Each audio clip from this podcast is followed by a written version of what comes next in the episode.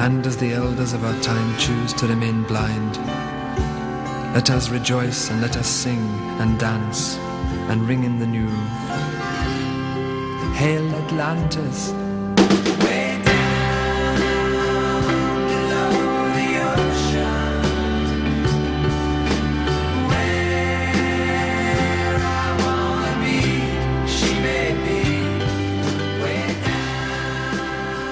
Hello, everyone, and welcome to the Stephen King Cast, one man's musings on the works of Stephen King. Each week, I'll review one entry in the bibliography of Stephen King in the chronological order of publication, and this week, guys, I'm reviewing the 1999 novella collection Hearts in Atlantis. Now, as you know, at least once a decade, King has published a collection of novellas, a tradition that began with 1983's Different Seasons, a collection that included The Body, Apt Pupil, and Rita Hayworth in The Shawshank Redemption. In 1990, King released an examination on the malleable nature of time with Four Past Midnight, and now, published right before we entered a new millennia, King released a series of stories looking at the baby boomer generation. Unlike each of the previous novella collections, Hearts in Atlantis is a series of interconnected vignettes linked together through characters who bump up against each other. Each story examines a different viewpoint of their lives, with the first and the last stories focusing on Bobby Garfield, first as a child and later as an adult. Because these stories are so interconnected, this review is going to look different from the reviews of the previous novella collections. In different seasons and Four Past Midnight, I devoted an episode for each of the stories within. But because the novellas included here are so woven in and out of each other, I just think it makes more sense to keep this together as a singular piece. Now, before I get into the uh, story by story reviews, I mean, let, us just kind of look at this as a whole for a second. To make a long story short, Hearts in Atlantis allows King to reflect upon his generation, the baby boomer generation specifically the failure of the baby boomer generation to live up to the potential of their idealistic young selves. And I think that the hardcover edition says it all. On the cover, we see a peace sign with a poster of a missing cat with the word lost stamped on it. Visually speaking, King is going to be writing about a lost generation. Now, this was an unexpected treat when it first came out. I honestly did not think that we'd get the expansion of the Dark Tower mythology, as we do with the introductory novella Low Men in Yellow Coats, a story which will be made into an Anthony Hopkins starring adaptation, Hearts in Atlantis. Now, as with any of the Dark Tower related novels, I will be publishing a bonus episode placing the Dark Tower aspects of the story into the larger context of King's works. And while we're on the subject, stick around for my review of uh, the Hearts in Atlantis, uh, the movie. All right, guys. So before I get any further into Hearts in Atlantis, the novella collection, I'm going to read a listener email. So, as you know, I, I love uh, getting uh, listener emails from you guys. So, if you listen to the Stephen King cast, if you want to share your thoughts on any of my viewpoints on any of the works that have been reviewed so far, any works that, you know, have come out, uh, or I guess reviews that I haven't gotten around to yet, um, just general Stephen King thoughts, your relationship with Stephen King, uh, just feel free to, to write in and I will, you know, I'll, I'll share your thoughts to, to our audience. So we have an email from Christian who writes Hi, I just wanted to drop a line here and say how much I appreciate your podcast. You've asked about your listener's own SK background, so here's mine, which is will this will lead into how thankful I am that I've found your podcast. I don't have many memories from my elementary school age days, but one I do have is sneaking into my parents' bedroom one night and noting that my dad had quite a hefty paperback on his bedside table. One with a cover that for some reason struck me as mysterious despite its simplicity. My parents' room was always off limits to us kids and thus had a mysterious ambiance to it anyway. It read Four Past Midnight and featured an easily remembered name Stephen King. I was 10 years old, and I knew I had to find out more about the author and this book. I remember thinking that this book must have treasures galore, a book that size. Later that week, I spent a day at my grandparents' house who lived behind a library. When I stayed with them, the routine always included a library visit just prior to dinner. I was eager to go for sure this time as I was armed with a particular name to investigate. I saw three books on the shelf displaying this author's name Cycle of the Werewolf, The Drawing of the Three, and Christine. I checked out all three under my grandparents' account, walked home with them, and sped through dinner because I'd peeked at Cycle of the Werewolf and wanted more. Anyway, that was my beginning. Come that fall, my dad was aware of my interest and let me know he'd taped a miniseries adapted from one of King's works, a miniseries called It. As a huge Harry Anderson fan, Night Court was my favorite show. And being a new fan of King, being given a copy of this miniseries was like getting that new shiny bike on Christmas morning. I was hooked. From that moment on, for the next 10 years, I read, watched, ate, slept everything King. Calendars were marked with upcoming books as soon as release dates were announced.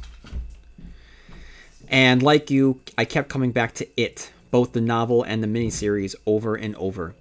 While I was perfectly aware of the flaws and shortcomings and cheese of the miniseries for It, The Stand, and The Langoliers, it was all we had, and like the kid without many toys, I learned to love the ones I had, and today I still have a fondness for the It miniseries. Fast forward 25 years to today. I've read everything the man has written. I, like you, also have read everything of Joe Hill. However, by and large, for me, outside of these two men, there's a large gap for me in the horror novel world. It seems hard to find another author uh, to find even coming close to approaching King. Of course, I read Boy's Life and Swan Song by McCammon. I dabbled in some John Saul.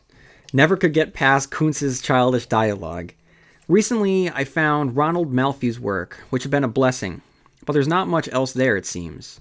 Writers like Iain Rob Wright and Bryan Smith and Brian Keene are certainly popular, but they seem to write horror to be horrific, rather than exploring the characters' natures, natures and the horror they should be bringing to the situation, a la Needful Things and The Mist, note most notably. Does that make sense? It seems like they're writing the Saw movie franchise, not Rosemary's Baby or Psycho.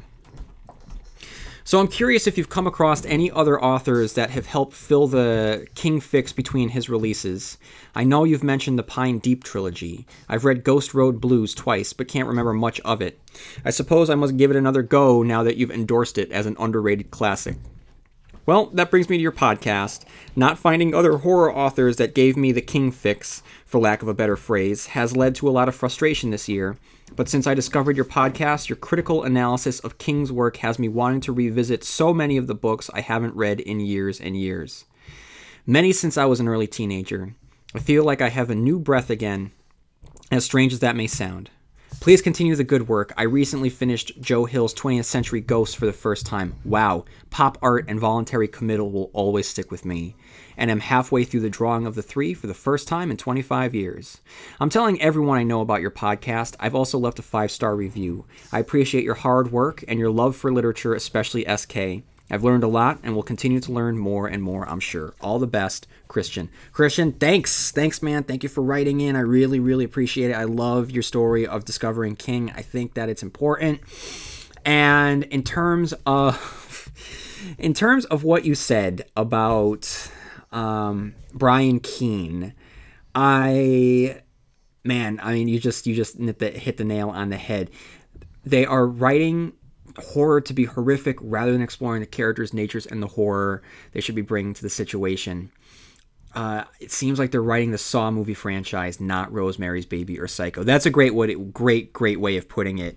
Um, and yes, please, the the Pine Deep trilogy um, by Jonathan Maberry uh, is a great trilogy. He also has a series of novels um, of a character by the name of Joe Ledger, I believe, who gets into. I don't know if they're supernatural. I think they're they're more sci-fi um, premise concepts, but you know, I mean, that might be something that is worth checking out. I'm not sure, but here are some here are some areas that I think that you could go. If you haven't read The Descent by Jeff Long, you're really missing out. It's an incredible high concept story of uh, an underground race of creatures. This is not to be confused with the also incredible movie that came out around 2009, 2010. Um, that was made in Australia, I believe, uh, or England. Um, about the, the female spelunkers who go um, who go exploring the cave only to discover uh, some subterranean creatures that begin attacking them. It's a great movie. If you haven't seen the movie, please see the movie. But if you have not read the book, uh, which is completely unrelated, the movie is not based on this book whatsoever. You are missing out on a novel that is truly horrific.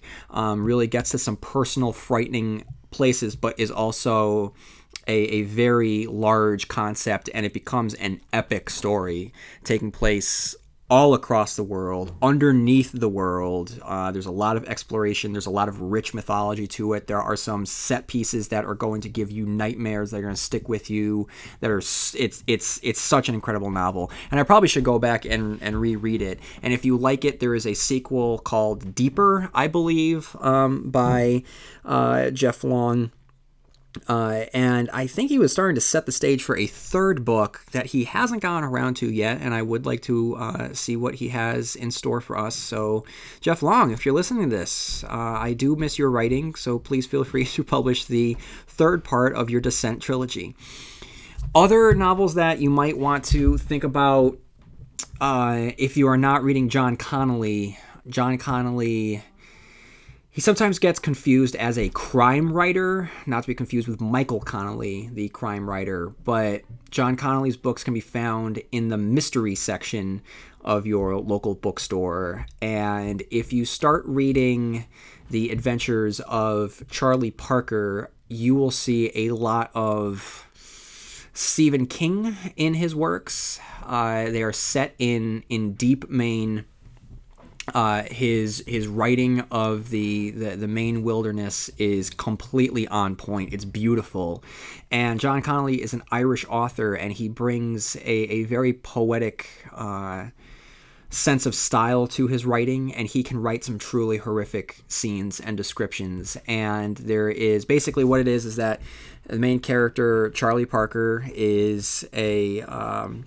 former cop who uh, unfortunately suffers a truly tragic uh, situation in which his family is murdered, and he becomes a private investigator, and he continues to get into every every case he winds up investigating um, starts to have more and more of a supernatural aspect to it, and as the books get further along.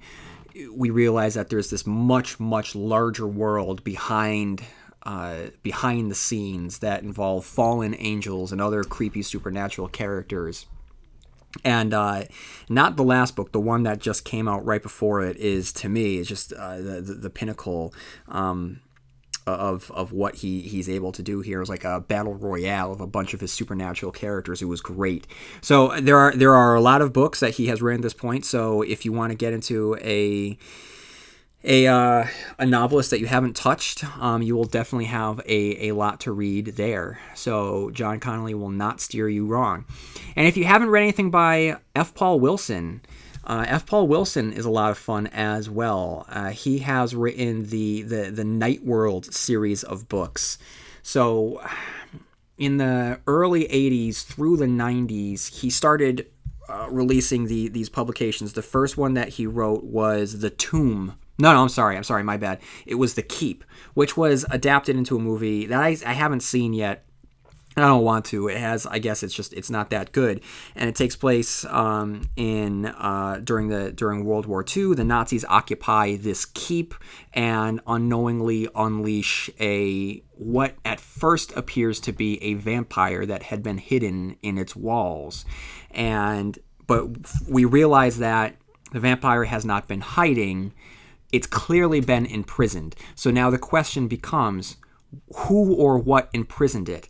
And as the vampire is going about its um, its way, uh, killing off the the Nazis, um, we start to realize more and more that this really isn't a vampire. And then across the world, there's a mysterious stranger who awakens and realizes that this creature has been freed, and the stranger starts making his way to the keep, and the we soon realize that this thing is not a vampire, that there is this ancient conflict that has been raging for much longer than our history has been in existence, and that sets the backdrop for a series of novels that take place within this this this this world. The second novel being The Tomb, which is when we are introduced to a character that he will later revisit and will later um, begin to write a series of, of standalone adventures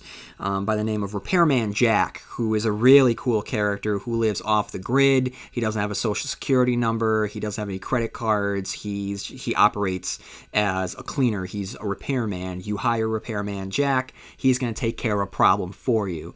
And he gets into these adventures. And in the tomb, um, it's all about this monster from uh, from India uh, and and um, these necklaces that that um, give you extended life, which is really really fun. Then we have a novel called The Touch, which the touch is very similar to uh, uh, the dead zone in some in some ways is that when the, this doctor is granted the ability to heal people with a touch based on this possessive force that has overtaken him and it's it's it's causing a, a toll on his body and his his mind um, and then there's a series I think a trilogy of novels that then follow that, that serve as a sequel to the keep in which the ancient evil Rasalom, the the vampire, has been reborn, and it just gets crazy. And all of this sets up to a novel called Night World, which is basically F. Paul Wilson's version of The Stand, uh, where Rasalom, who is our Randall Flagg character, I mean, he's he's very very similar to Randall Flagg. Basically, manages to take over the world, and it's very very Lovecraftian. It's very dark. There's tentacled monsters. There's beasts. It's it's super creepy, and all of the characters that have appeared in the Keep the tomb, the touch, and then that, that trilogy where Rasalom is reborn that all have to come together to uh, to combat this this monstrous evil that that Rasalom has unleashed in the world. And there's oh there's some really truly horrific things that take place in that novel. Uh, later on, uh, F. Paul Wilson realized that he had uh, he had a, a moneymaker in in the form of uh, Repairman Jack, and then went back and started filling in the spaces in between the stories that he has written and he shifted up the timeline so it's taking place in modern time now and started a series of adventures with repairman jack and it all leads to a re-release of night world so there's a lot of fun stuff there. Uh, so I, I hope that that's that's a good starting point for you. But yeah, seriously, if you have not read The Descent, you're you're really missing out. I would start with The Descent by by Jeff Long. So. Um, Christian, thank you so much for um, for writing in, and anyone else that has not done so, feel free to uh, write into StephenKingcast at yahoo.com. All right, guys. So what I'm going to do now, I'm going to get into uh, my review of Hearts in Atlantis. I'm going to start first with uh, my review of Low Men in Yellow Coats. So I will read my Wikipedia summary of Low Men in Yellow Coats. The first and longest part, Low Men in Yellow Coats, takes place in 1960 and revolves around a young boy, Bobby Garfield. He lives in Harwich, Connecticut, with his self centered mother, Liz, a widow. He really wants a bicycle, but Liz claims they do not have the money for a bike, despite her constant purchases of new clothing. For his 11th birthday, Bobby's mother gives him a birthday card containing an adult library card. During this time, Bobby doesn't realize that his mother is being forced into having an affair with her boss, Don Biderman. Bobby spends his time with his two best friends, John Sully Sullivan and Carol Gerber. An older gentleman by the name of Ted Brautigan moves into the apartment on the third floor, two floors above Bobby and his mother. It is obvious from the start that she doesn't like Ted, but Bobby does. Ted spends a lot of time discussing books with Bobby and gives him Lord of the Flies, which makes a huge impression on the boy. Liz claims to be worried that Ted might be sexually abusing Bobby, though in fact she feels guilty about neglecting her son. Bobby, understanding the situation but unable to articulate, uh, solves the problem by keeping the two apart. Ted speaks to Bobby as one would speak to another adult, which makes a great impression on the boy. Ted offers Bobby a small amount of money to read him the paper daily, claiming his eyes are not what they used to be. Bobby witnesses Ted blanking out several times and realizes that Ted possesses psychic abilities, which is he is which is which he is able to pass on to others by coming into physical contact with them. Ted places his hands on Bobby's shoulders one morning, and later on that day, Bobby wins a three card Monte game at the beach because he was able to read the card dealer's mind. As the two grow closer, Ted confesses to Bobby that he is being stalked by low men, the Can-Toi, evil servants of King's recurring villain, the Crimson King. The sign of these men include lost pet signs and chalk drawings of stars and moons. Ted asks Bobby to keep an eye out for their signs and to let him know when they are near. Ted also makes bets at a local bar to generate money and stay unnoticed. His bets always win, likely because of his psychic ability. It is revealed, though is only understandable to readers of King's other works, that Ted is in some way connected to the Dark Tower. He is hiding in Bobby's town as a means of escaping the struggle revolving around it. Ted makes occasional references to both the tower and its beams, including the field of roses in which it is situated. Bobby does begin to see the signs, but does not say anything to Ted because he is afraid of losing his new friend. One day he finds Carol lying in a grove of trees with a severely injured arm. She tells him that two bullies, Richie O'Meara and Willie Shearman, held her down while a third, Harry Doolin, beat her badly with a baseball bat. He carries her back to his apartment house where Ted is waiting. They go inside the Garfield's apartment and Ted has to cut off Carol's blouse to reset her arm, which turns out to be dislocated but not broken. Just as he manages to reset her arm, Liz, also looking badly injured, enters the apartment. It turns out that her employer and colleagues invited her to a supposed real estate seminar, which was an excuse for them to take advantage of her, something that Bobby dreamed of and Ted was able to describe to her due to his psychic abilities. Seeing Carol on Ted's lap while naked above the waist immediately causes her to think that Ted has been molesting Carol. Eventually, Liz calms down, takes Carol home, and decides to sit in a local park to gather her thoughts. Bobby takes a long nap, and when he awakens, he finds his mother asleep in her bed and Ted long gone. Bobby looks into his mother's purse and finds a lost pet poster appealing for information about a dog named Brautigan. He realizes his mother has telephoned the Can-Toi Lowmen and told them of Ted's whereabouts. Bobby eventually catches up to Ted just as the low men are willing to take them away. They want to take they want to take Bobby with them too, but Ted offers to work for them willingly if they let Bobby go. They give Bobby the final choice and faced with going with Ted, whatever that wherever that may be, or staying behind, Bobby chooses to stay and despises himself for that choice. After the low men leave with Ted, he comes into the bar to claim the payoff from the last bet Ted made to bankroll his escape, and takes it home to give to his mother to help them both escape Harwich, while simultaneously confronting her about her biased view of his father. The remainder of the stories details, in brief, Bobby's adolescence. He beats up Harry Doolin with a baseball bat, moves away from Harwich with his mother, starts smoking Chesterfield cigarettes, Ted's favorite brand, and is twice put in a juvenile detention facility. When he arrives home after his second incarceration, at this point is 1965, he receives a letter from Carol with another envelope that tells him that it tells him is from Ted. Bobby opens up the envelope and finds it's full of red rose petals, the ones which surround the Dark Tower, and he knows that somewhere Ted is free of the low men once again. He goes on to his mother, who seems to have grown prematurely old, and embraces her. She cries because of the mess they have made of their lives, and he encourages her that there is hope for both of them. Analysis The collection begins with the title 1960. They had a sh- stick sharpened on both sides. So, guys, I loved this story. It had elements of it, insomnia, the Talisman, The Gunslinger. The story of Ted Brautigan and Bobby Garfield and Carol Gerber and Sully John is one that King feels very comfortable writing. It's not the first time he's written about childhood, and as much as I can remember, this might be the last time he focuses on childhood from this point forward. But even though he's examined it in many of his previous works, this one as much as any of the childhood stories set in the 1960s, still feels very personal. And it should.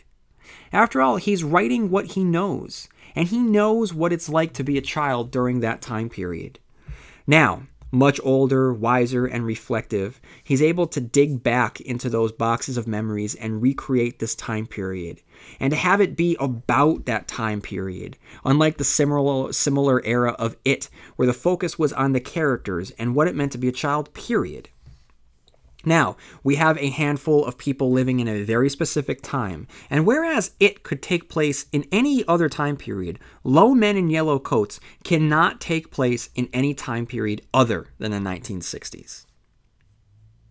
Anyway, King's analysis on his generation begins with Bobby Garfield, whose father, we quickly learned, has died, and Bobby is focused on a Schwinn for his 11th birthday, though he won't get it because his mother has made that perfectly clear.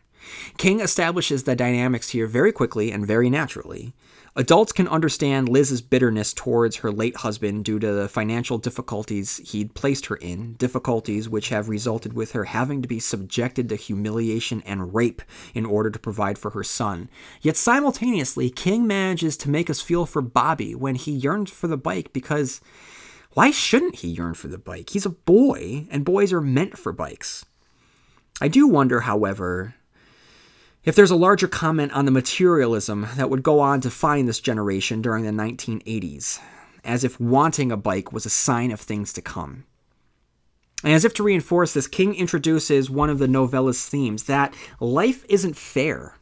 It isn't fair that Bobby's father has died. It isn't fair that Liz has to do what she has to do. It isn't fair that Ted Brautigan will be enslaved over and over again. It isn't fair that Bobby can't have his bike. It isn't fair that Carol is attacked by the bully. It isn't fair that so many soldiers died in the Vietnam War. It isn't fair how they were treated when they came back. It isn't fair that the generation that showed so much promise lost their way along the line. These things are not fair, but the world goes on regardless. It's up to us to do the best we can in spite of the unfairness that will permeate this world day in and day out. King settles into a natural rhythm with the three kids, Bobby, Carol, and Sully John. This should come as no surprise, as he's written childhood friendships with great success before, with stories like The Body and It. He incorporates little flourishes that make it honest, like how each of the children, so fresh to the world, are each obsessed with a different word trying it out for the first time, making the word their own. Or how these kids repeat their parents without really knowing what it is they're repeating. Like how Carol says that Brigitte Bardot is trashy without her really even knowing what that means. Soon after, Bobby has his first real conversation with Ted, who talks about time. The descriptions he gives of time, inspired by the writings of famous authors, speak to the life he's lived. Time is an old bald cheater, could very easily apply to the Crimson King, and that we are all times prisoners speaks to Ted's long imprisonment at the Crimson King's hands. Furthermore, when he starts talking about the possibility of alternate worlds, that is pure Dark Tower right there. Bobby spends some time with Sully John, and we get the easy dynamic between the two. King very deftly crafting the two distinct personalities. Bobby being more introspective and thoughtful, and Sully John um, having a more outgoing personality. It's at this point where we get the, the first hint of the low men in the yellow coats, as Sully mentions having seen weird men in the park. King has spent the first 30 pages or so establishing the world of 1960 and its characters, that at this point he should feel comfortable enough starting to weave in the supernatural. So when Bobby spends time with Ted, who then phases out and says ominously, one feels them first in the back of one's eyes. We should know that things are going to start to get good. We've established the characters. Now, King can establish the plot. So Ted hires Bobby to keep his eyes open, specifically for the low men in yellow coats. Now, what a great visual, huh? I mean, with this, he demonstrates impeccable word choice that conjures the exact image that he'll go on to describe the trench coat clad shadowy thugs. The name for the Can-Toi, the agents of the Crimson King, is proof of everything that King is writing about storytelling and the beautiful power of the written word. Bobby agrees to watch out and by the end of the scene, the pseudo father son relationship is formed. Ted calms Bobby's nerve by placing his hands over his, and King writes very simply it was big and warm and comforting. A man's hand. That's all he needed to write. He doesn't have to have Bobby think of his deceased father. The reader fills in the blanks. It's interesting to note that this comes right on the heels of the introduction to the low men. Such a connection only serves to enforce the limited time the two characters will have with each other. King builds up the threat and the mystery of the low men, their ability to not be seen, and their form of communication, of using lost pet posters and hopscotch grids, church bells ringing at the wrong times, or church vandalism. This is yet another example of King talking to the larger, sorry, taking the larger supernatural concepts and grounding it with the everyday. As I said in my review of Insomnia, every time I can't find a sock or a remote control, I worry for a split second if Atropos had stolen it. Every time I sneeze, my first concern is that I've come down with Captain Trips. I can't walk past a sewer grate without wondering if a voice is going to bubble up from within. It's the same thing with these little details. It allows for a much stranger world to exist behind the one we walk through every day. Almost immediately after, while spending time with Carol and Sully John, Bobby spots one of those hopscotch grids. Afterward, King reveals to the first time that whatever the story is, though it may be taking place in 1960s Connecticut, this is a story that is connected to his larger work, The Dark Tower, when he says, There will be water if God wills it, and all things serve the. He might get cut off at the end there, but the Dark Tower fans know what he means. And my God, for the first time you're reading this, if you didn't expect it to be a Dark Tower book and you are a Dark Tower fan, oh, so exciting. The low men are coming. They're scanning for Ted, and because Bobby has touched Ted, he can sense them as they search for him as well. Thankfully, Ted manages to hide them from their prying eyes.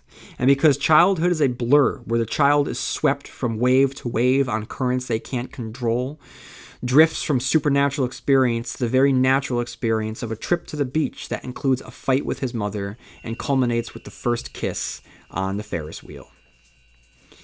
This moment between Bobby and Carol is a very nice moment, described beautifully, and it comes without the young, intense, longing love that had racked Ben Hanscom during the pages of It. It's a young romance, a cute romance, not built up into anything other than two close friends of the opposite sex who begin to experiment as their bodies, temperaments, and interests change. With that said, it doesn't mean that it doesn't have a lasting importance. The moment results with an emotional photograph that would remain in Bobby's mental scrapbook for the rest of his life because, as King writes, it was the kiss by which all the others of his life would be judged and found wanting. Liz then tells Bobby she'll have to go away for a seminar. News that doesn't make sense to Bobby. How can his mother be excited about this news and be crying at the same time? It's a deeply complicated situation that a child can't understand, but at this point, the reader knows what this should entail for Liz, and the ramifications here are heartbreaking. King shows us Liz's desperation. She can't afford to miss this. Yet Bobby can't stay with any of his friends, so she makes the unwise decision to let Brautigan take care of Bobby. It's unwise because while we all like Ted, if you look at it from an objective standpoint, the man is a strange stranger who Liz does not know at all. She should not trust him with her son because she has no reason to either trust or distrust him because she doesn't know him. Yet she asks Ted to take care of him, nevertheless, which shows us just exactly what kind of a bind she's in. And when Bobby walks Liz to Mr. Bitterman's car, eh, it's just it's a very uncomfortable scene. Bobby starts to understand that something is really wrong with his mother's trip.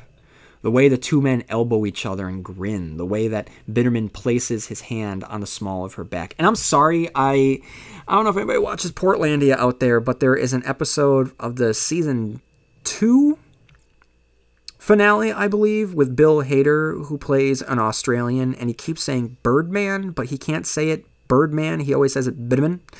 And so maybe it's Biterman. I don't know. I don't know if this guy's name is Biterman, but all I can think of is that episode of Portlandia where Bill Hader keeps saying Bitterman. So when Bobby walks Liz to Mr. Bitterman's car, it's a very uncomfortable scene.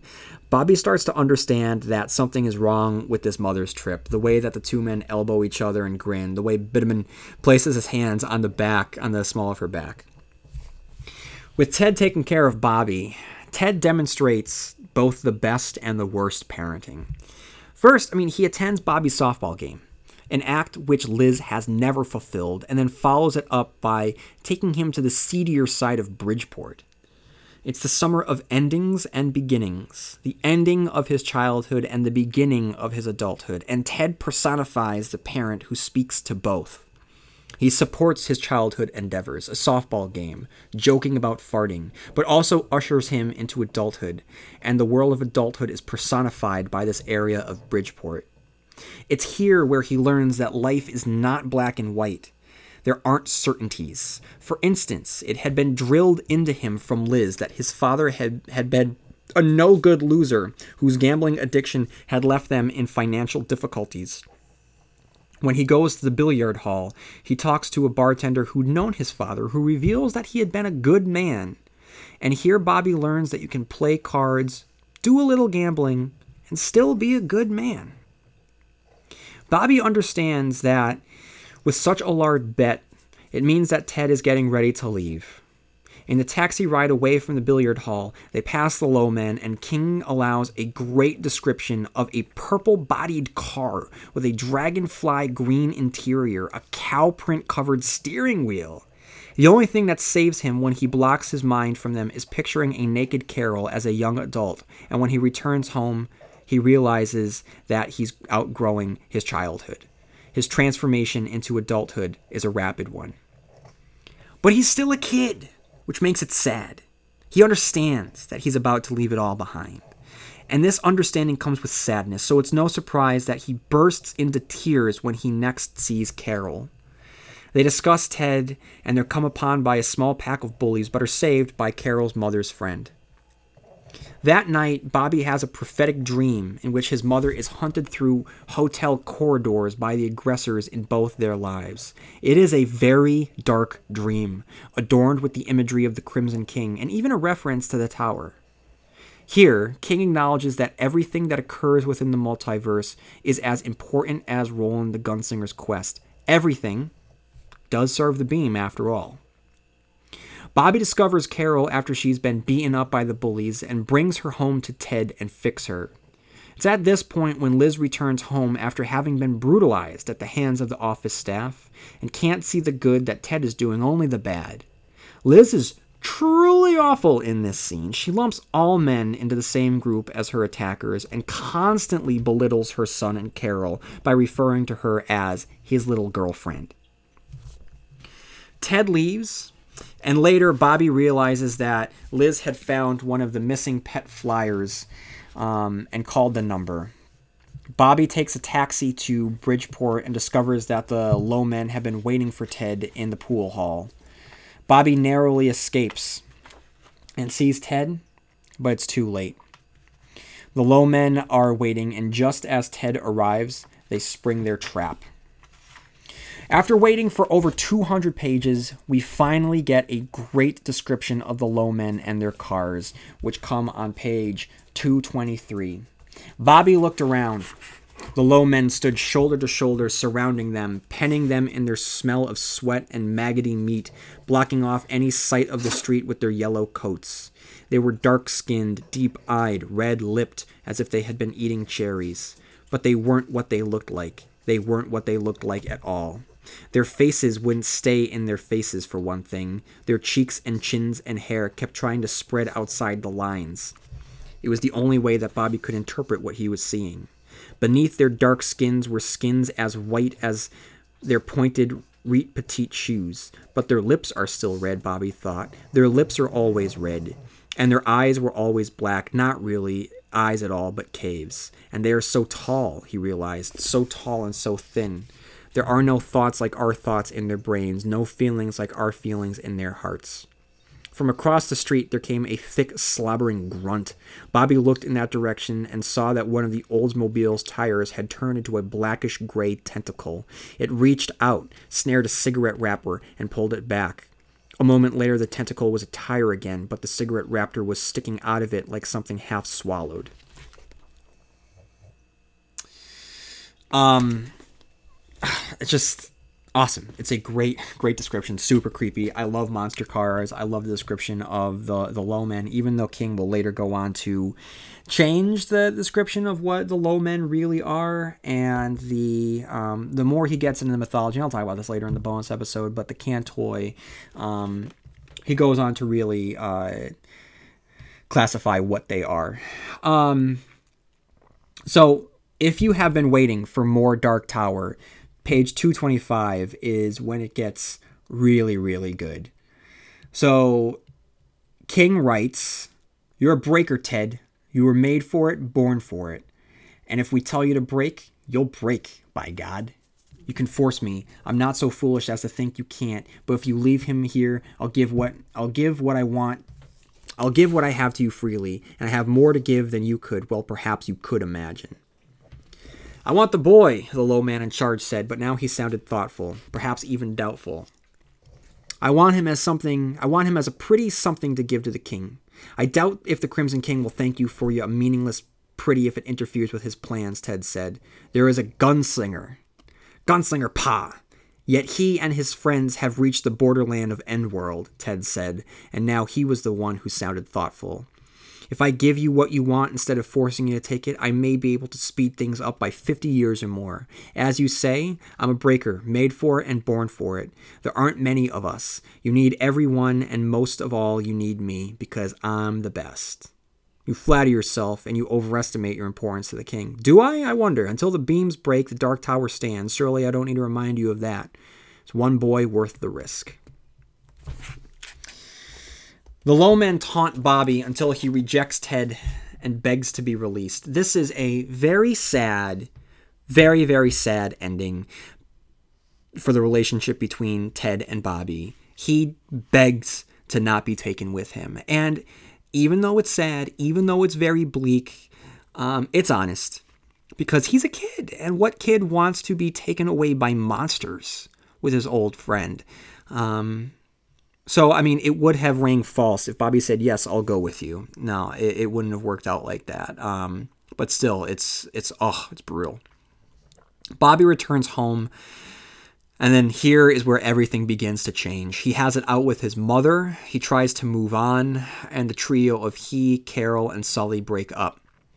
Now, we haven't spent much time with the three of them, and this was not the central conceit of the story, so the news doesn't come with an emotional wallop. Besides, simply by writing a group of young friends, it, it, it, invokes previous stories where this was the focus. So we're able to roll over the emotional component from previous novels into this one. So we've seen this before with The Body, we've seen this before with It. So because King has already done this, we are able to take those emotional beats and that, that feeling that we've had um, and just and pull it in into this story. Bobby has really changed now as a result of his time with Ted and the Low Men. There's a disastrous moment on the baseball field where Bobby demonstrates a deep reservoir of anger. Bobby goes dark, like really dark, guys. You know, he waits for just the right moment to attack Carol's attacker and savagely beats him with a baseball bat. This scene reveals that Bobby has changed significantly, and there is a lot of hatred within him now. And things just go downhill for the character fast. While Liz manages to turn her life around in Danvers, Bobby completely falls apart. He's a troublemaker in school. He starts smoking, drinking, and by 1963, he does his first prison sentence. Bobby is just, he's corrupted through and through from the events of what transpired with Ted and the Low Men. At one point, Bobby brutally beats up a kid, steals his guitar. Juxtapose that with a moment earlier in the novel when a pre corrupted Bobby looked at two children in the sandbox, disgusted that one would simply take the other one's toy, oblivious to the younger one's tears. Now, Bobby is exactly that which had disgusted him when he was younger. And King sets the stage for the thematic thread um, of the rest of this novella collection. So before I get into the next story, I still want to tie up some loose ends here thematically from uh, Low Men. And the first is on reading and writing. Now, as we all know, throughout the decades, King has crafted dozens of stand ins for himself. Uh, Ben Mears, Jack Torrance, Jim Gardener, Paul Sheldon, Thad Beaumont, Bill Denbrough, Mike Noonan, Mort Rainey, Johnny Marinville are all characters who are published authors. King has explored the writing process and the power of storytelling through each of them in some way. Ben allowed King to explore recent success. Uh, Jack Torrance um, uh, was the, the character that focused on the, the balance between work and family. Jim Gardener was the focus on writing in relation to dependency. Paul Sheldon was a character that explored the trappings of writing uh, for fame and everything that goes along with that. Thad Beaumont was on writing and double lives. Mike Noonan was on the fear of writer's block. And Bill Denbrough is just the living thesis of his belief that writing about the things that go bump in the night helps exorcise the very real demons that haunt us every day. With Ted Brautigan, King doesn't necessarily focus on the power of storytelling through the process of writing, but rather the power of storytelling through the process of reading. First, Ted will tell Bobby there are also books full of great writing that don't have any good stories. Read sometimes for the story, Bobby. Don't be like the book snobs who won't do that. Read sometimes for the words, the language. Don't be like the play it safers that won't do that. When you find a book that has both a good story and good words, treasure that book. And then Ted will give Bobby a novel that had only been realized six years before the events of this book during this particular time. A story that hit the world like a rock in a pond whose ripples are still being felt today. It was only a matter of time before King could write about the influence and the importance of Lord of the Flies, really. And he weaves it into Low Men in Yellow Coats so deftly. The underlying themes are hidden within the more overt love letter to its narrative. When Ted gives Bobby the book for his birthday, King writes The name of the book was Lord of the Flies. There was no come on line above the title, not even a discreet one like A Story You Will Never Forget. All in all, it had a forbidding, unwelcome look, suggesting that the story lying beneath the cover would be hard. Bobby had nothing in particular against hard books, as long as they were part of one's schoolwork. His view about reading for pleasure, however, was that such stories should be easy, that the writer should do everything except move your eyes back and forth for you. If not, how much pleasure could there be in it? He started to turn the book over. Ted gently put his hand on Bobby's, stopping him. Don't, he said, as a personal favor to me. Don't. Bobby looked at him, not understanding. Come to the book as you would come to an unexplored land. Come without a map. Explore it and draw your own map. Well, what if I don't like it? Ted shrugged. Then don't finish it. A book is like a pump. It gives nothing unless you first give to it. You prime a pump with your own water. You work the handle with your own strength. You do this because you expect to get back more than you give. Eventually, you go along with that? Bobby nodded. How long would you prime a water pump and flail the handle if nothing came out? Not too long, I guess. This book is 200 pages, give or take. You read the first 10%, 20 pages, that is. I already know your math isn't as good as your reading. And if you don't like it by then, if it isn't giving you more than it's taking by then, put it aside. Um, you know, and he goes on, but it's just it's just such a great examination of the the importance of of reading and and and how to read really. So, but anyway, going back to Lord of the Flies, you can't you can't discount the importance of the usage of this particular novel it was wisely chosen on the part of King. For one, it functions as the symbolic foreshadowing of Bobby's generation who began as innocent schoolchildren, but who would be transformed through violence in a foreign land. Because the Vietnam War will play so heavily into the narrative, it's clear that King is choosing this novel very, very purposefully. You know, similarly, when Ted leaves behind Of Mice and Men for Bobby to read, it points the reader to the very tragic ending that's soon to come. Now, I want to talk about Liz. Now, King has written about faulty adults um, through the perspective of children before, most notably It, uh, and the body in particular. With these two stories, we saw the, the fallibility of adulthood in moments where children realize that adults can make mistakes, and the mistakes are more emotionally complex than children ever could understand. King continues this examination with Bobby's mother, Liz, and the awful self punishing lengths she'll go through in order to survive as a single mother. King telegraphs the relationship between Liz and her boss within the first five pages through the perspective of Bobby, who notices that the two adults have a way of looking at each other and the way they talk on the phone late at night. It's a very character based approach to the information, which adult readers will pick up on right away, but leaves Bobby in the semi dark. Later, Bobby's mom returns home on his birthday with smeared lipstick. He'll hear her crying in her bedroom at night. Though what she goes through is awful, King is not making her a saint or any sort of martyr. She's lucky that Bobby is well adjusted because if he if he wasn't so centered, she could have a real problem on her hands. Liz is self-absorbed, judgmental, and demonstrated with Ted, um, as demonstrated with Ted, or with the anecdote from Bobby about his second grade teacher, because as King writes, Liz's opinions of people hardened swiftly. When she wrote bad under her mental picture of you, she almost always wrote in ink. Later, when Ted offers Bobby a job to read to him, Liz flashes out in smug anger on page 57. You'll have to pay him extra to do the crossword for you, she said, getting up, and although Bobby didn't understand the remark, he was astonished by the cruelty he sensed in it, embedded like a piece of glass in a marshmallow. It was as if she wanted to make fun of Ted's failing eyesight and his intellect at the same time, as if she wanted to hurt him for being nice to her son. Bobby was still ashamed at deceiving her and frightened that she would find out, but now he was also glad, almost viciously glad. She deserved it. King crafts a scene so firmly planted in Bobby's shoes, you really can't help but hate her. Bobby asks her for money to go to the beach, and Liz decides to lecture him instead, all the while not realizing that Bobby is aware of her hypocritical ways. It's an honest moment between children and their parents. You can feel the surge of Bobby's emotion and the resentment, and while Liz is being insanely cheap, she does have a point there.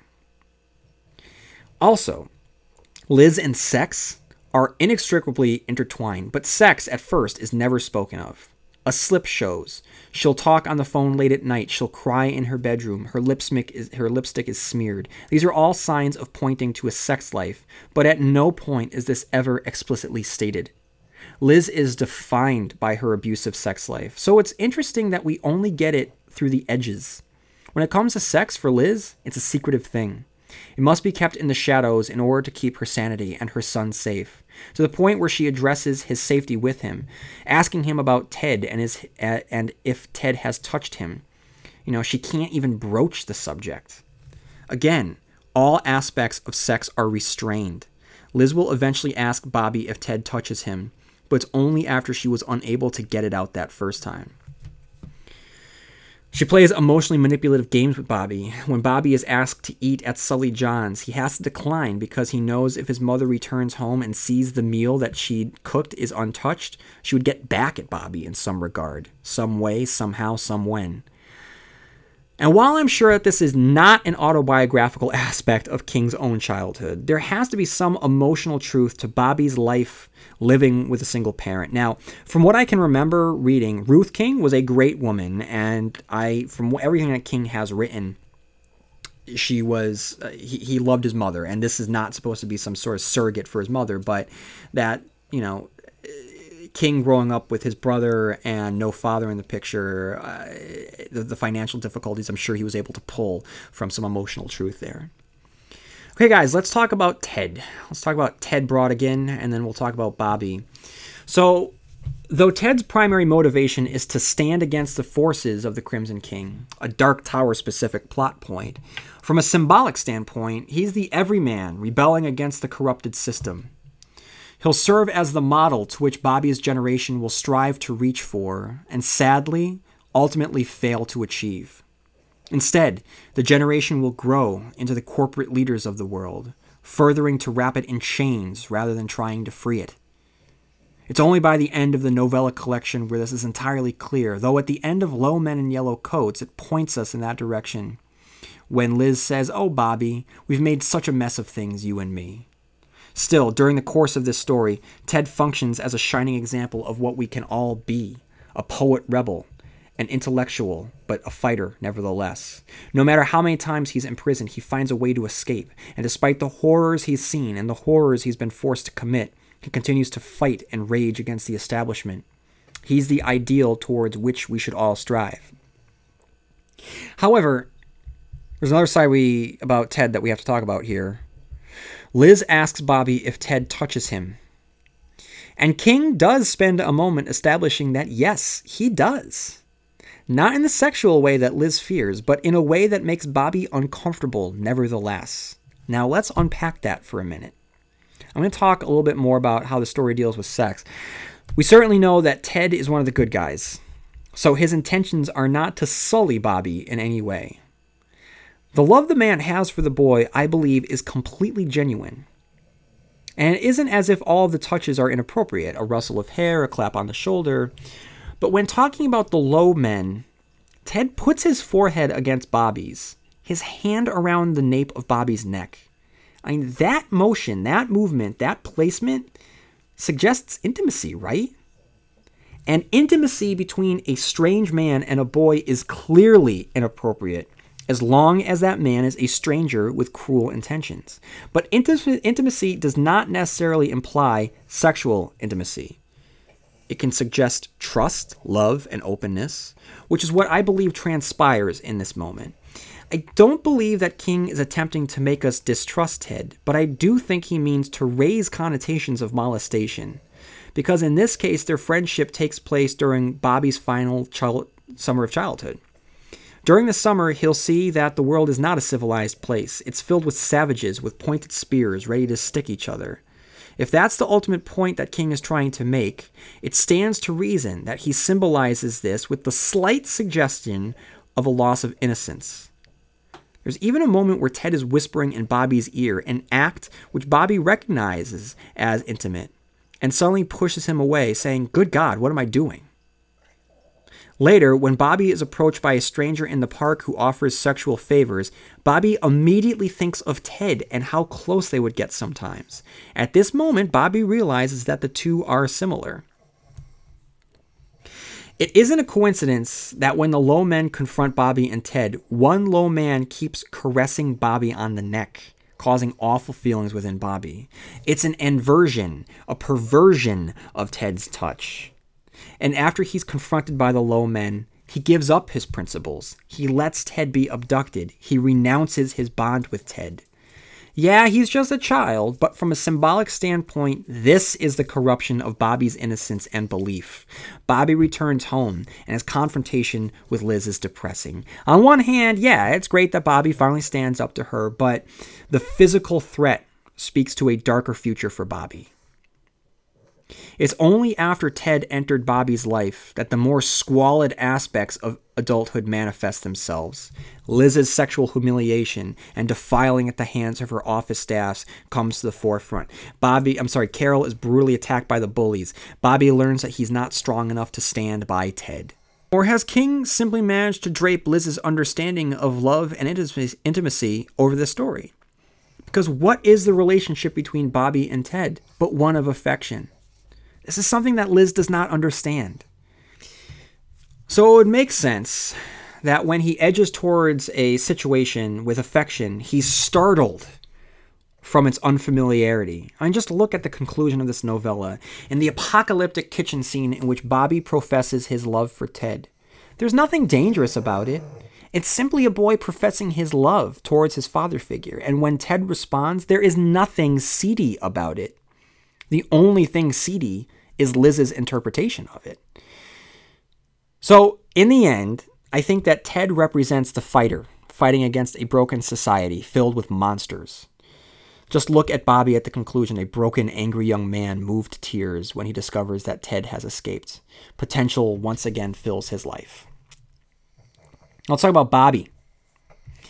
Bobby is his father's son, or at least that's the fear that Liz has. This short story contains one coin, two sides, but the two sides are still the same coin. The low men in yellow coats, from a plot perspective, are the supernatural forces that are after Ted Brautigan. But if you were to describe the definition of the low men to Liz, she would immediately think of Bobby's father. So, when looking at it from that perspective, the story revolves around Bobby simultaneously seeking out the low men in order to get closer to his deceased father while hiding from them so they won't take his current one. And Bobby gets caught between the two lives he could live if he is his father's son the life as a low man or the life of Ted Brautigan. Take, for instance, Bobby's demonstration of skills at the midway when he uses Ted's power to beat the card shark. The simple act of gambling places him in his father's shoes, and though Bobby recognizes the card shark as a low man, the decision to engage with the low man's game places Bobby one step closer to becoming a low man himself. The battle for Bobby's soul takes place over the 200 pages of this text, and while it's great to see him fall into a relationship with a father figure, we have to constantly ask ourselves is it healthy for him to do so? I've already spoken of the suggestion of molestation. Furthermore, the closer Bobby grows to Ted, Ted reveals that he's more and more interested in gambling. Albeit, he has a supernatural edge, but isn't that just one more excuse? In the absence of his biological father, a gambler, he's replaced him with another gambling father. Let's not forget that there's a danger to Ted. Despite the fact that we like Ted, we really never get to know Ted. He makes Bobby uncomfortable at times. His spells make him scary and frightening, so the time that Ted spends with Bobby shouldn't be read as entirely uplifting. King doubles down on this with the revelation that Bobby winds up having a troubled life, a dark period when he was often bad and always confused, a Bobby Garfield he felt he didn't really know.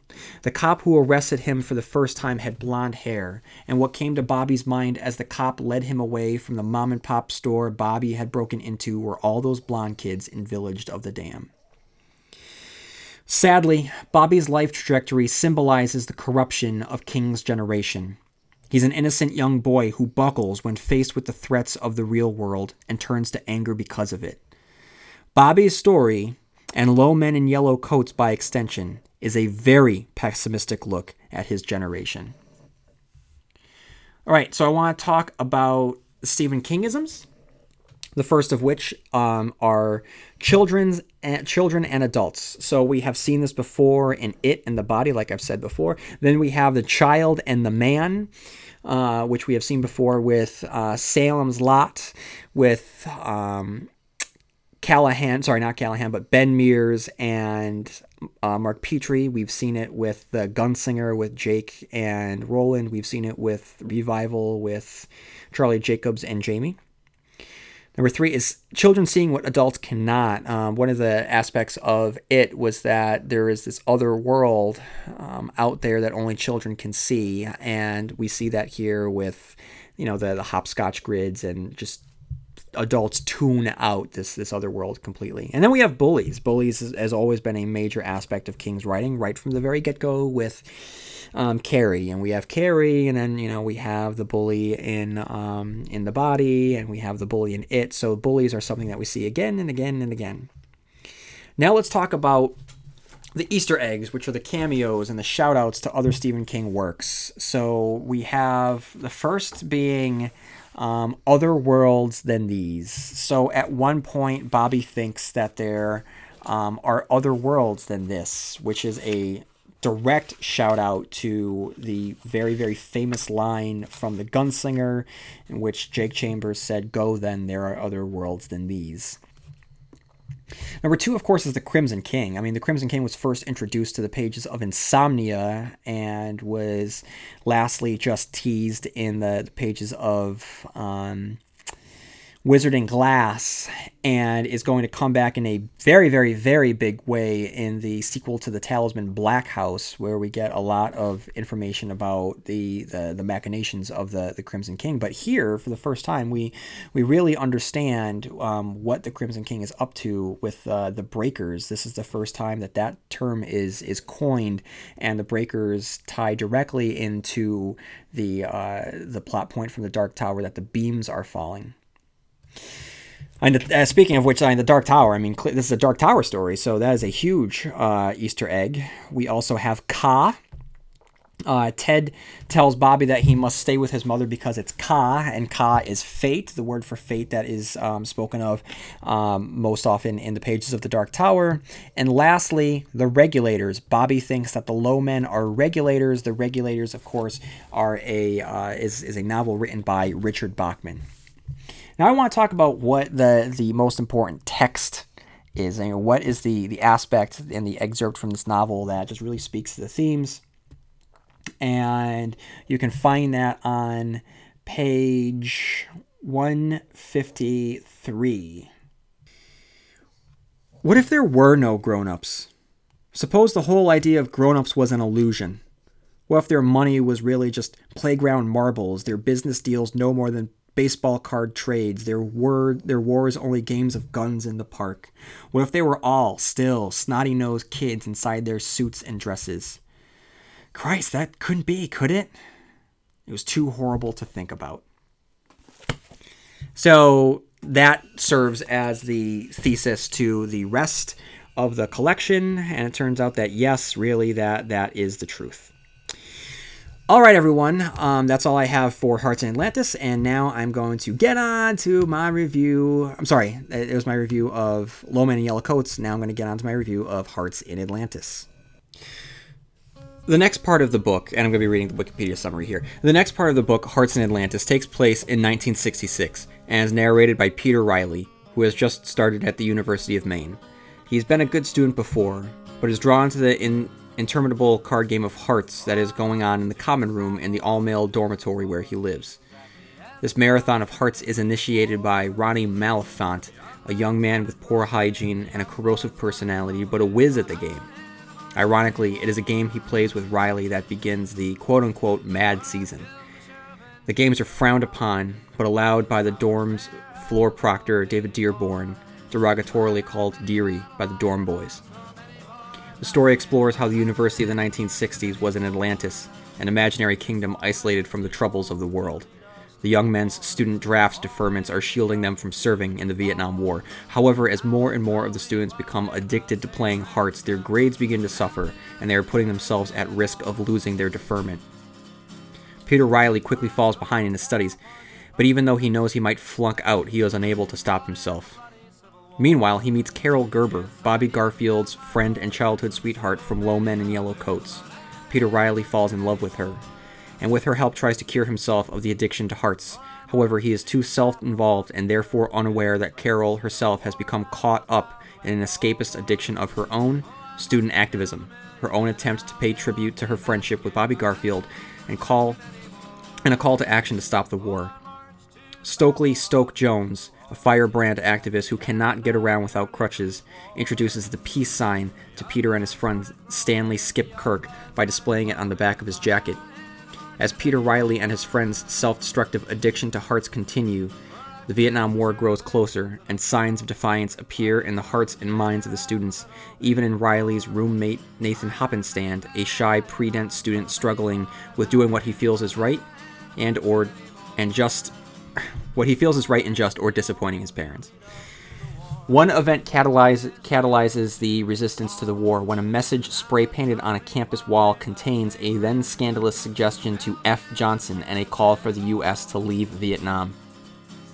It is flanked by peace signs, which draw the attention towards Jones, who is apparently trying to wake up the students to the atrocity of the war, Riley and his compatriots in the dorm, which has been suffering a rash of student failures and withdrawals due to failing grades. By this time, he says they were majoring in hearts, and Riley is taken by surprise when Carol announces she will be leaving school.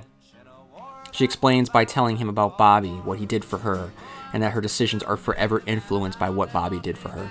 She and Riley make love for the first time in his car, and she leaves the next day, leaving a note describing why she did what she did and what happened the previous night was special for her, and a warning get out of the card game. He reads the note, then breaks down, despite Carol's firm belief that hearts don't break, they only bend. Peter wonders about the hearts of those who were still protected in innocence. What about hearts in Atlantis? After Thanksgiving break, where Peter conscientiously joins the anti war movement by drawing the peace sign on the back of his high school jacket, Peter tries to pull himself away from the Hearts game already starting by returning students, but is roped in by Ronnie and loses himself in the game as he did before. As the games continue, a massive thunderstorm approaches the campus, and soon freezing rain and hail descend. As Peter plays a game where he holds an apparently superior hand and intends to sink Ronnie once and for all, Jones is spotted on the commons by one of the players, and soon all the players watch as he tries to make his way across the, rick, the rain slickened walk. As they watch, they begin to poke, phone, f- poke fun at Jones's seemingly self destructive charge cheering him on, and suddenly Peter hears Carol in his head about the boys that beat her up, about how they were laughing as they did it. Even with this, he can't stop himself. Man, we couldn't stop laughing. Then Stoke Jones loses his balance, falls, landing in the ice cold water, and the group of boys, still inexplicably laughing, head down to pull him out and take him to the infirmary where he is held for observation. Nathan reveals that Jones was the sole survivor of a car crash, the cause of his crippling injuries. The group comes together after Jones is admitted, and Skip talks to them about a plan he has. Afterwards, Skip and Peter head back to the dorm, wondering how it happened, how they had devolved into that savage laughter. When Peter mentions he dreamed about being the hero, Skip replies, Whoever dreams about being part of the lynch mob. When they return to the dorm, students are cleaning up and getting ready to play again. Ronnie taunts Peter, but Peter is cured of Hearts mania and turns him down, resolving to salvage what is left of the term and hold on to his work study scholarship. Shortly afterward, a meeting is called by Dearborn, where the dean and a school official are present. Dearborn begins by leveling charges against Stoke Jones for the graffiti. However, Skip, who had expected this meeting, details Dearborn's accusations by saying that he himself had been wearing the peace sign on his own clothing. Then Peter admits to wearing it on his jacket, and other members of the dorm attest to wearing the same sign themselves and lie about wearing it for most of the semester. Skip ends by suggesting that since Jones is suffering from pneumonia, he would not be a credible source if he claimed responsibility for the graffiti. The two school officials leave after the dean tells them what Peter calls an epitaph of their age You fellows have disappointed me. Dearborn, disgraced and alone, leaves the dorm and joins a fraternity, his credibility lost. He and Skip pass, but barely. He wonders if his professors were lenient on him because they might feel responsible if he got drafted and subsequently killed in Vietnam. And then Peter receives a package from Carol. Contains a copy of Lord of the Flies by William Golding and a newspaper article of a protest she participated in. It foreshadows the activist group she eventually gets involved in, one that resorts to terrorism with demonstrations that will eventually turn fatal. Ronnie flunks out and is subsequently drafted, but claims he is the ultimate winner of the Hearts game. At the end of the novella, Peter reunites with Skip when they are adults. Skip has become a well known controversial artist, and they reminisce about how they had such great ideals and how they failed to live up to those ideals. Skip consoles him with the fervent, We tried. Analysis 1966, Hearts in Atlantis. Man, we couldn't stop laughing. So remember, this explores an entire generation, and King manages to build his thesis through personal experience. Low Men in Yellow Coats touched upon familiar ground in the sense that we've seen coming of age stories set in the 60s before, but not with the pessimistic flavor that tinged the opening story to this collection. Here, he writes about a period of time that he has not explored before, and that's the college years. Hearts in Atlantis, both the collection and this particular story, was an interesting read for me the first time around as it was published during my freshman year of college. With this new experience so raw and fresh, the second entry in this publication couldn't have come at a better time. Though 33 years separated the college experience of these characters and my own experience, some things don't change, and King captured that perfectly. King's introduction to Hearts in Atlantis serves as a great thesis uh, for the upcoming story, which is found on page 257. College is always a time of change, I guess, the last major convulsion of childhood, but I doubt there were ever changes of such magnitude as those faced by the students who came to their campuses in the late 60s. He teases the events that will sweep through the country and places in the foreground a game of hearts that will run throughout the story. Pete, our main character, refers to Carol, so first time readers will see that these stories are going to have an interconnectivity never seen before in a single collection. The next through line comes with Ronnie Malenfant, who embodies the qualities of the violent children of Lord of the Flies, a low man walking among us. Hearts in Atlantis starts as a palate cleanser to the dark ending of Low Men in Yellow Coats. It's light world building of life in college, with Pete's roommate, and little truths like Skip's judgment of everyone as he examines their record collection, which is something we all did during my time, except it was CDs, and I really wonder how college kids peruse each other's music nowadays. On the way to get something to eat at the dining commons, something that can't be described but only experienced, they spot the peace sign for the first time in the back of Stoke Jones. What's the significance of the sign appearing on Stoke, a half crippled young man? Is King suggesting that the ideals of the peace sign never stood a chance in this world? It doesn't take long for King to introduce and establish Ronnie Malenfant, who is so over the top, so insulting, so annoying and obnoxious that I'd love to say that he's a caricature, but he's not. I know Ronnie Malenfant. I'm sure you do too. Pete and Carol begin their romance, and it's a perfunctory gesture for each of them to let each other know that they have a significant other back home. This, like so many aspects of the story, ring true. How many high school romances die on the vine on the first year of college? At least for two characters in this novel.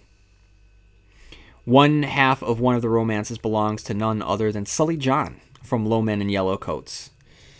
King updates us on the goings on throughout the world and ties it all back to the University of Maine students who are beginning to slip in their grades due to their constant gaming of hearts.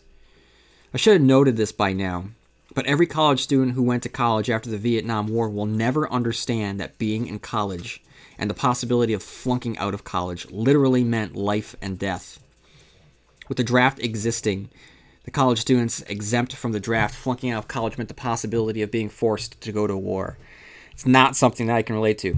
And with each year growing further away from Vietnam, less and less and less of us are able to relate to it. As Vietnam intensifies, the students find themselves talking more and more about it, and even Pete's roommate, Nate, who seems so rock solid in his ways, is shown to be changing as the result of the times. In this case, it's his musical interests, which now include Phil Ochs, who sadly is a folk singer that isn't talked about as much as he probably deserves to be. Anyway, this leads directly to Nate and Stoke and Carol's first draft protest. Later, Nate discusses the protest and admits that he couldn't march due to his fear of being arrested and being spotted by his parents. He sees this as a weakness, not unlike the moment of weakness demonstrated by Bobby as the low men converged on Ted. Carol then has a conversation with Pete about the reasons why she marched and why she will continue to march. She looks to her and our past by telling the story of how the boys had hit her with the bat and how Bobby had rescued her, carrying her up the hill despite his smaller size, displaying a strength and bravery that she too wants to possess. She tells him of Bobby's attack on Harry Doolin and sees it as a way to stand up to the bullies of the world, something else that she wishes to emulate. She then points the reader in the direction of the future, with the knowledge that Sully John is going to war. Carol then breaks up with Pete letting him know that she wouldn't be returning to college after Thanksgiving, and Pete's tearful reaction shows how young our characters still are. It's another way to demonstrate the sheer youth of being 18 or 19 and reinforces the truth that 18 and 19 year olds are being killed off in a world away. When he returns home during Thanksgiving, such a momentous period in a freshman's life, Pete draws a peace sign on the back of the jacket, and King gives a brief but poignant look at Pete's life from that point forward with the jacket on page 355. I felt equipped to wear the jacket, though, and I did. I spilled beer and cigarette ashes on it, puked on it, bled on it, got tear gassed in Chicago while wearing it and screaming, The whole world is watching at the top of my lungs. Girls cried on the intertwined GF on the left breast. By my senior year, those letters were dingy gray instead of white and one girl lay on it while we made love. We did it with no protection, so there's probably a trace of semen on the quilted lining, too. By the time I packed up and left LSD Acres in 1970, the peace sign I drew on the back in my mother's kitchen was only a shadow, but the shadow remained. Others might not see it, but I always knew what it was. Now, I'm not informed enough to speak in detail about 1966, about Johnson's presidency, or about the goings on in Vietnam, but I can make a stray observation about the graffiti that is spray painted on the wall. F. Johnson, it says, President Murderer. Pete explains how radical this is, and I think about the fact that spray painting this uh, on a wall had impact. I, I just I can't get that out of my mind. I mean, compare that to today, where social media feeds are littered with similar sentiments. The reasons why have changed, but the sentiments are still the same. The emotion behind it is the same. It doesn't matter if you lean left or right. If there's a president sitting in the White House, one side is going to be extremely angry and will let you know how they feel about it. And the heart of the novella comes to the forefront. During a storm in which the sleet was driving down, the students watched Stoke try and make his way up the hill and begin to laugh and chant his name. All at once it hits Pete, remembering Carol's story of the kids who had beat her with the baseball bat the years before. And while it's a room full of students laughing at a cripple kid, it's about one of the lone social rebels struggling, being mocked by those who were too caught up in the immediate temptations in their lives to worry about any larger picture. The students then have their I am Spartacus moment with the administration over the graffiti, and later Peter gets a letter from Carol in which she's sent him Lord of the Flies.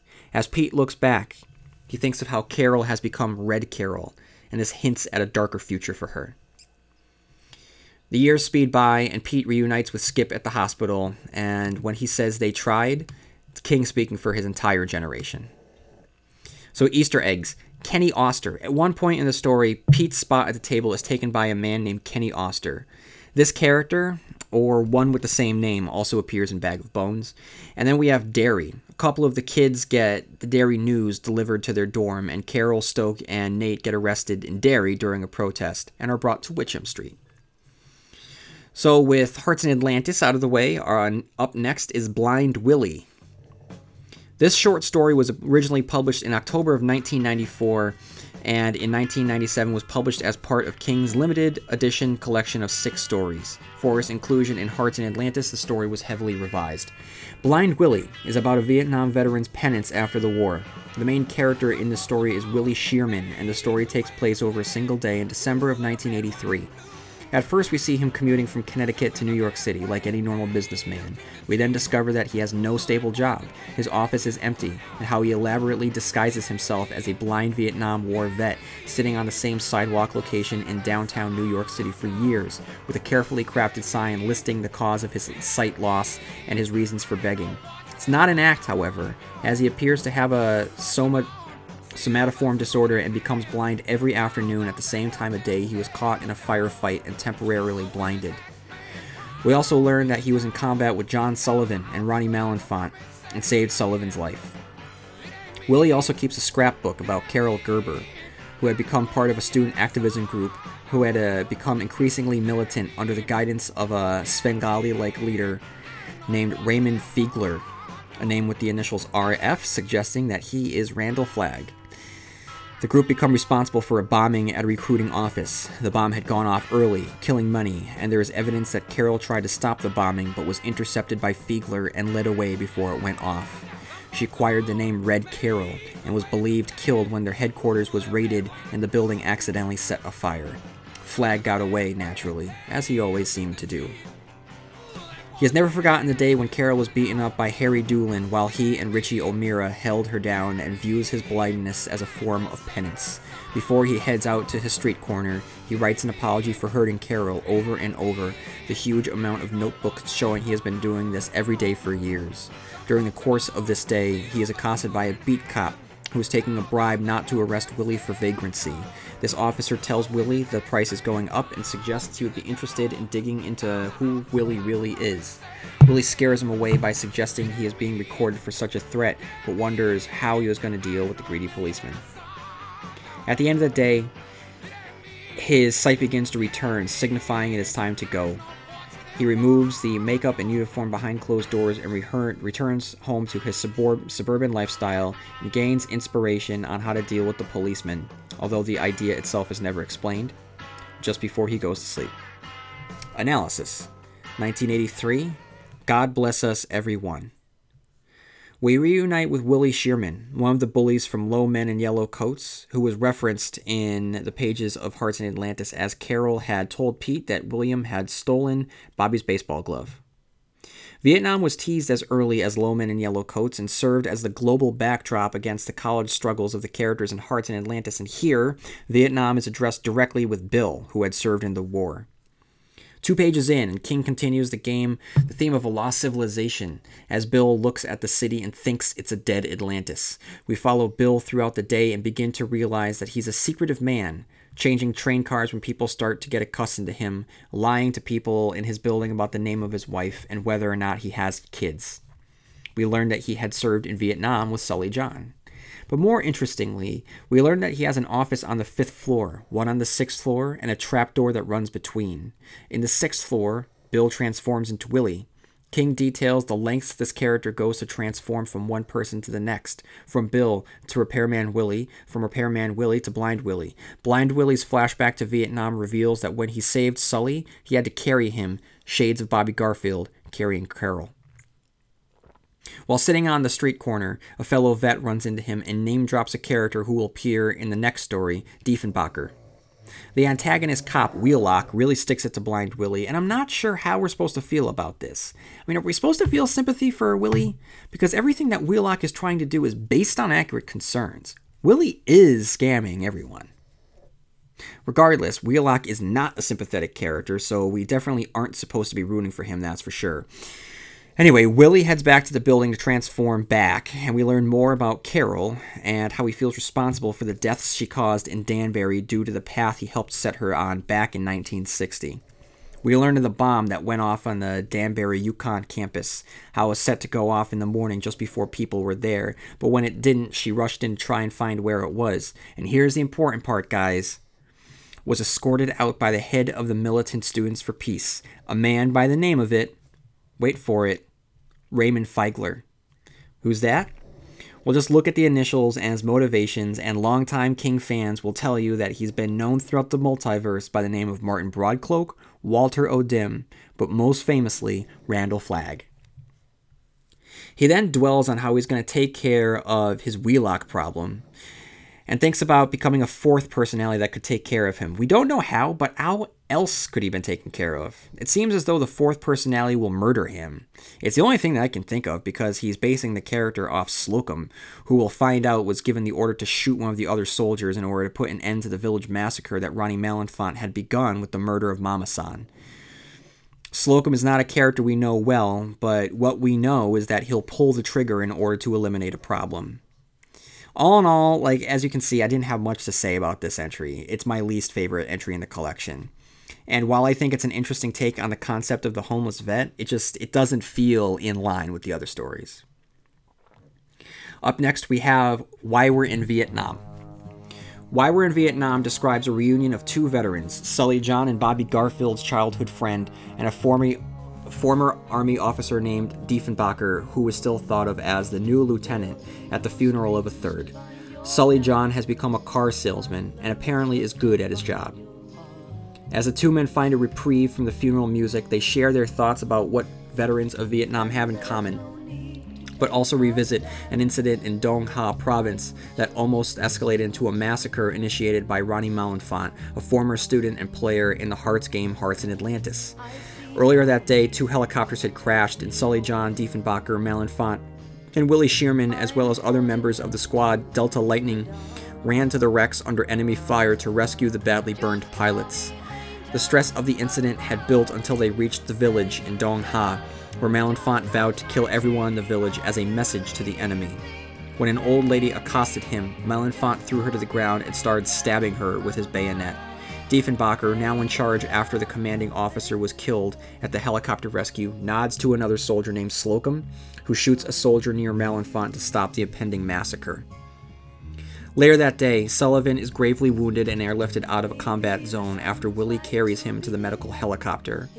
It is then that he hallucinates seeing the old lady, old Vietnamese woman Mama San sitting in the chopper with him as she continues to show up from that point forward. In the beginning, he dreads seeing her, but as time goes on, he becomes relaxed and even pleased to see her like an old friend. Diefenbacher begins to share his deep seated beliefs that their entire generation failed in Vietnam and in the years that followed, that their generation prefers to observe rather than act. Sullivan, unsettled by the prospect of listening to him illustrate this concept in greater detail, opts out of dinner with Diefenbacher and his girlfriend and chooses to drive home. During the drive home, he discovers that Mama San is with him, and he enthusiastically shares the events of the day with her until he is caught in a traffic jam. He exits his vehicle to smoke, then sees a woman who, at first glance, looks like Carol. When he approaches her, he realizes that she's not Carol, and it's shortly after that moment things start falling out of the sky, beginning with a kitschy lampshade and swiftly escalating to other objects of consumer goods cordless phones, a grand piano, appliances, and a long yellow coat like the low men wear. He's struck by one more object, picks it up to discover that it's Bobby Gar- Garfield's Alvin Dark glove. He tries to make it back to his car and suddenly sees Mama San glowing brightly, and she speaks for the first time, saying that she will keep him safe.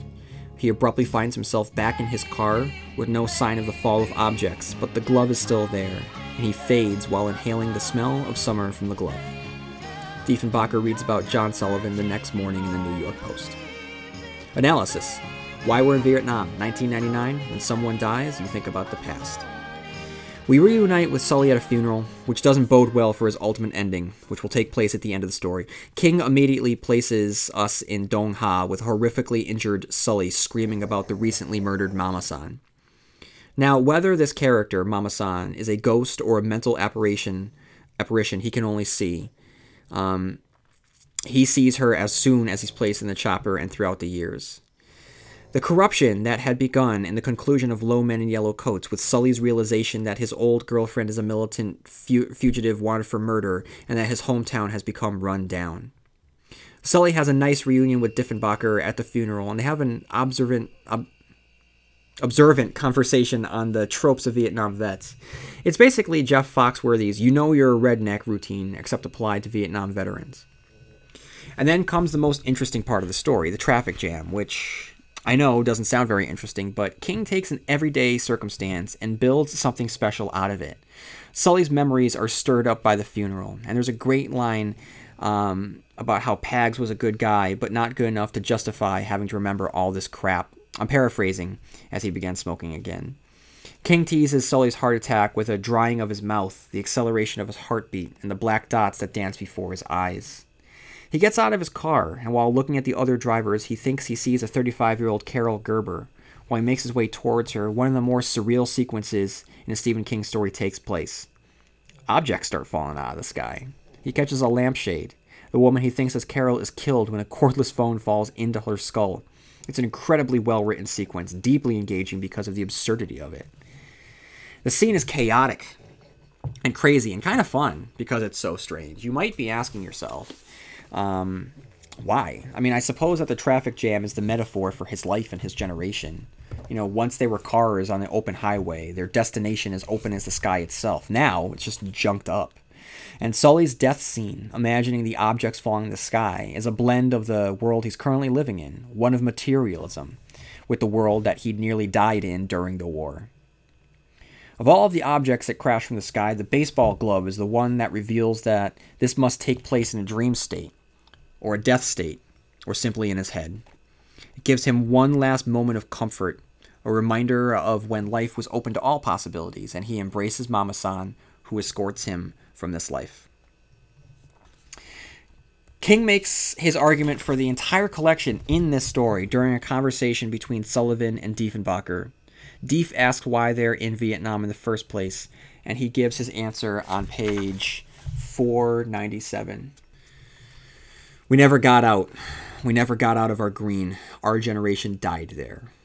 That sounds a little, a little what? A little pretentious? You bet. A little silly? You bet. A little self regarding? Yes, sir. But that's us. That's us all over. What have we done since Nam, Sully? Those of us who went, those of those of us who marched and protested, those of us who just sat home watching the Dallas Cowboys and drinking beer and farting into the sofa cushions. Color was seeping into the new lieutenant's cheeks. He had the look of a man who has found his hobby horse and is now climbing on, helpless to do anything but ride. He held up his hands and began popping fingers the way Sully had when talking about the legacies of the Vietnam experience. Well, let's see. We're the generation that invented the Super Mario Brothers, the ATV, the laser missile guidance systems, and crack cocaine. We've discovered Richard Simmons, Scott Peck, and Martha Stewart living. Our idea of a major lifestyle change is buying a dog. The girls who burn their bras now buy their lingerie from Victoria's Secret, and the boys who effed fearlessly for peace are now fat guys who sit in front of their computer screens late at night pulling their puddings while they look at pictures of naked 18 year old girls on the internet. That's us, brother. We like to watch movies, video games, live car chase footage, fistfights of the Jerry Springer Show, Mark McGwire, World Wrestling Federation, impeachment hearings. We don't care. We just like to watch. But there was a time, don't laugh, but there was a time when it was really all in our hands. Do you know that? Sully nodded, thinking of Carol. Not the version of her sitting on the sofa with him and her wine smelling mother. Not the one flipping the peace sign at the camera while the blood ran down the side of her face, either. The one already too late and too crazy. You could see it in her smile, read it in the sign, where screaming words forbade all discussion. Rather, he thought of Carol on the day her mother had taken all of them to Savin Rock. His friend Bobby had won some money from a three card Monte dealer that day, and Carol had worn her blue bathing suit on the beach, and sometimes she'd give Bobby that look the, the one that said he was killing her and death was sweet. It had been in their hands then. He was quite sure of it. But kids lose everything. Kids have slippery fingers and holes in their pockets, and they lose everything. We filled up our wallets on the stock markets and went to the gym and booked therapy sessions to get in touch with ourselves. South America's burning, Malaysia's burning, effing Vietnam is burning. But we finally got past that self hating thing, finally got to like ourselves. So that's okay. Sully thought of Malenfant getting in touch with himself, learning to like the inner Ronnie, and suppressed a shudder. All of Diefenbacher's fingers were held up in front of his face and poked out. To Sully, he looked like Al Jolson getting ready to sing Mammy. Diefenbacher seemed to become aware of this at the same time Sully did and lowered his hands. He looked tired and distracted and unhappy. I like lots of people our age when they're when they're one by one, he said but I loathe and despise my generation, Sully. We had an opportunity to change everything. We actually did. Instead, we settled for designer jeans, two tickets to Mariah Carey at Radio City Music Hall, frequent flyer miles, James Cameron's Titanic, and the retirement portfolios. The only generation even close to us in pure selfish self indulgence is the so called lost generation of the 20s. And at least most of them had the decency to stay drunk. We couldn't even do that. Man, we suck. The new lieutenant was close to tears, Sully saw. Dief? You know the price of selling out the future, Sully John? You can never really leave the past. You can never really get over. My thesis is that you're not really in New York at all. You're in the Delta, leaning back against a tree, stoned, and rubbing a bug dope on the back of your neck. Parker's still the man because it's still 1969. Everything you think of as your later life is a big effing pop bubble. And it's better that way. Vietnam is better. That's why we stay there. Oof, that's brutal. That is a that's a brutal examination. Uh, so lastly, um, we have our epilogue, which is Heavenly Shades of Night Are Falling. In Heavenly Shades of Night Are Falling, Bobby Garfield returns to his hometown after almost 40 years to attend John Sullivan's funeral and finds closure to his relationship with Carol Gerber and Ted Brautigan. Bobby Garfield returns to Harwich to attend Sullivan John's funeral, but that is not his only reason. After the funeral, he visits a few of the old places, the house he lived in, and a favorite diner is still there, but other places are changed or gone. The last place he visits is the park where he came upon Carol Gerber with her injured arm, and sits there, reminiscing about the people he used to know. He's startled out of his reverie by a woman who approaches him Carol Gerber, alive but scarred and burned as a result of her narrow escape from a burning tenement. She tells Bobby that Carol Gerber is dead. Her name is Denise Schoonover, and she teaches math at Vassar. Bobby reveals that he's a carpenter when Carol voices her belief that he would be a writer, he believes that he replies that he believed he would be a career criminal and is glad that didn't come true either. She sits down and asks Bobby why he's here, and he reveals that he had come because of an item he received in the mail. He then shows her the item, his old Alvin Dark Fielder's mitt, last seen in the story Blind Willie, with his current address, with the zone specified in the address, even though the U.S. Post Office stopped the zoning requirement in the 1960s, in Ted's handwriting. He tells her it was sent by Sully John's probate lawyer, who found it in the car where Sully died in Why We're Vietnam. He then produces what was in the glove, the copyright page from Lord of the Flies, showing that although it came from the 1960 edition, it's still brand new. On it is written a message for Carol from Ted. Tell her she was as brave as a lion, and the equation she had written for Peter Riley on his copy, which is heart plus peace sign equals information in Hearts in Atlantis. Bobby puts the glove where he had left it in the park so long ago, thinking it will likely go back to where it came from, and sits with Carol as his portable radio begins playing Twilight Time by the Platters. The title of the story is from the first line of this song. Analysis 1999. Come on, you bastard, come home. Heavenly shades of night are falling. The entry comes right on the heels of the previous one and circles us back to the beginning, reunited in a sense, our three main characters of John Sullivan, Carol Gerber, and Bobby Garfield. We don't spend a lot of time with them, nor do we have to. It's an epilogue for a series of vignettes that have been linked together by Carol Gerber.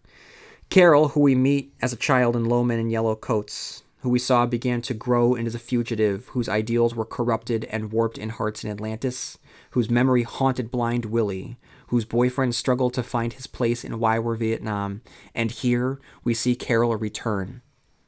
It's Carol, more than Bobby or anyone else, that embodies King's argument on his generation. They reunite over the baseball glove that had been sent to Bobby. Ted has a message for each of them in the hopes to inspire the children that hopefully still exist within them. And with the baseball glove embodying potential and uncorrupted ideals, Bobby leaves it to be found in the hopes that where his generation failed, the next may succeed. Easter eggs. Dim. Carol says that she's been taught the trick of becoming dim, a reference to Randall Flagg, who had been the leader of a militant group that was responsible for the bomb that had gone off. And being dim is that magic ability that we've seen time and time again in Stephen King works. So guys, that's um, that is Low Men in Yellow. I'm sorry, that is uh, Hearts in Atlantis, the collection.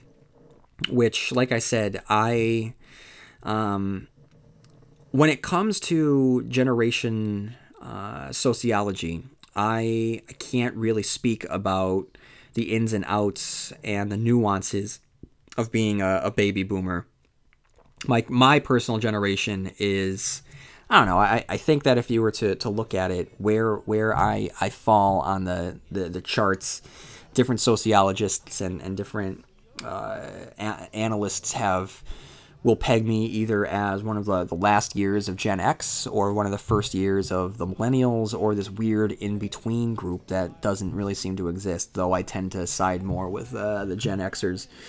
Um, but with the baby boomers, I. Uh, you know, what I know is just what I know from being raised by two baby boomers and what I've seen on television, you know, I mean, and and the things that are explored in this novel are not not the aspects that you get from school, right? Um, the, these personal events. Uh, so, if anyone you know older than me that has more experience and more insight wants to share their thoughts on what king is saying about his generation feel free to write in at stephenkingcast at yahoo.com and if you have any time feel free to uh, head on over to itunes and write a review and uh, subscribe while you're at it because that will help support the stephen king cast and so, guys, I guess my final thoughts is this is a wonderful collection of very well written stories, and it's clear that it's it's very very personal for Stephen King, and I just like seeing how his thesis evolves uh, from story to story. Uh, my only issue is the Blind Willie segment. I, I just don't like it. Like I said, it just it feels out of place to me. Um, and if you were to take it out, I, I think that it would make the, the collection that much stronger. Okay, guys, so here's what's going to happen next. I have a bonus episode for uh, the Dark Tower Connections, and um, make sure you stick around for the next episode where I will review the. Uh, the Hearts in Atlantis adaptation starring Anthony Hopkins. So, everyone, I will see you here uh, next week. And until then, may you have long days and pleasant nights. And I'll see you here again where M O O N spells Stephen King cast. Deep in the dark, your kiss will thrill me like days of old, lighting the spark of love that fills me with dreams untold. Each day I pray for evening just to be with you. Together at last at twilight time. Together at last at twilight.